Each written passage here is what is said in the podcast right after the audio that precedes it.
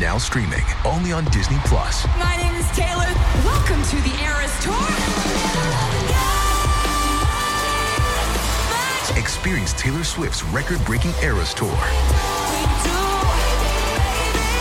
Does anyone here know the lyrics? Prove it! Taylor Swift The Eras Tour, Taylor's version, with four additional acoustic songs. Now streaming only on Disney Plus. If you've got a thirst for knowledge that never quits, Brightside Podcasts are just what you need. Whether you're into recent discoveries, space exploration, true stories, or useful tips for self improvement, psychology, gadgets, or just your day to day routine, there's something for everyone. 5 Foolproof Ways to Spot a Liar. Nah, I didn't eat that last cookie. Must have been somebody else. What could be more intriguing than a true detective story in your real life? Reading faces, making suppositories, oops, I meant to say making suppositions, finding the truth. Ah, this is an awesome game, unless it involves something serious, of course. However, what if some detective hints can be helpful to find out who the people around you are?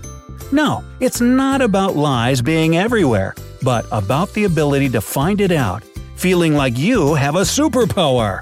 Here are five things that can show you that your interlocutor that's a big word, that means one who takes part in dialogue or conversation is insincere with you.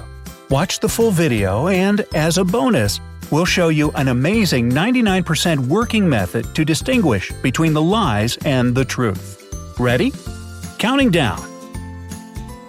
Number 5. Liars avoid mentioning themselves.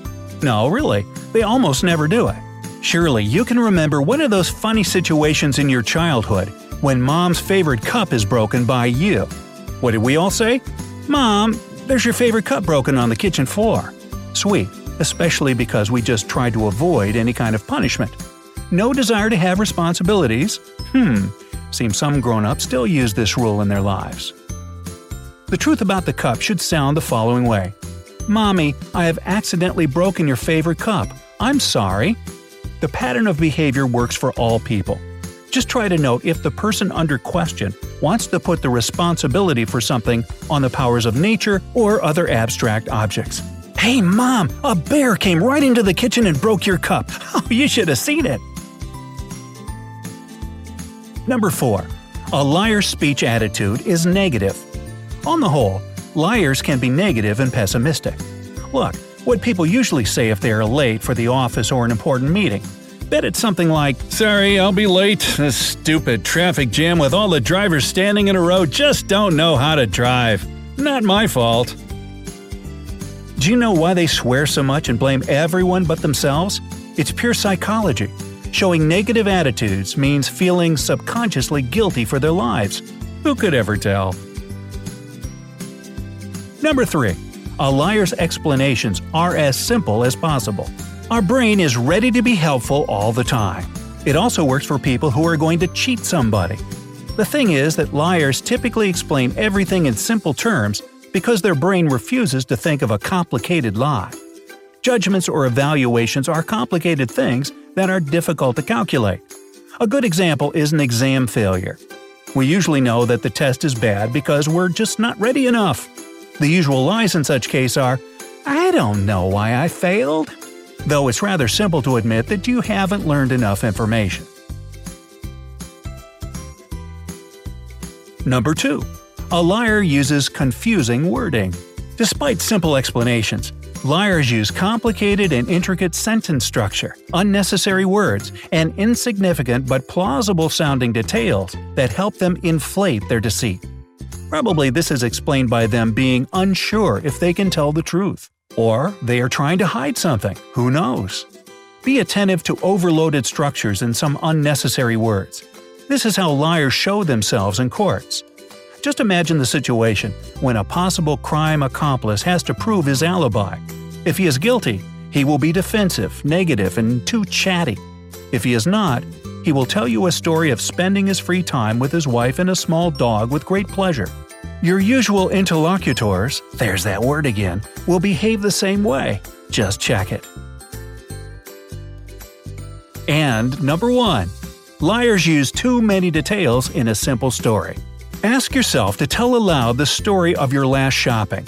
We are sure it will look like I went to the grocery store, bought everything I needed. Then I went home and watched my favorite TV show till midnight. See, no excessive details. The same simple situation with a liar will be different. Surely he went out of the apartment, then he met his neighbor Jim, and they were talking about exactly five minutes. Then he looked at the other side of the road and saw a sky blue truck. Someone must have been moving out. At the grocery in the next block, he bought two packets of popcorn and a bag of potatoes. On his way back, he stopped to smoke for three minutes. Yes, he timed it. And while smoking, he saw a small, funny neighbor's girl named Gina. At home, he was cooking for two hours, then he had dinner, then he went to bed, and he fell asleep. A liar thinks that details make the story true to life, which is wrong. We do not memorize our automatic habitual actions. There is a hint for this point. If you're not sure about the person, ask him or her to tell the whole story from the very beginning. If you're talking to a liar, he will be trapped in all of his imaginary excessive details. Just try it and share the experience in the comment section below. It will be very interesting. And finally, here's the bonus hint we promised. It's as simple as that. People's eyes never lie. Imagine that all the hints mentioned above show that the person is sincere. But you're still not sure. This can happen. Then you have nothing left except watching the person's eye reaction. Scientifically speaking, when we know we're telling lies, we can't help but feel nervous. That leads to faster heart beating and pupil dilation. All you need is to ask the question you want answered and watch the interlocutor, there's that word again, strictly in the eyes when he answers. You'll see everything you want. By the way, not only the pupils can give away the lies, but the inability to watch back. See? See my pupils here? Yeah, I'm not lying. uh-uh. Anyway, we hope that this information will be helpful for you and you will never let anyone trick you.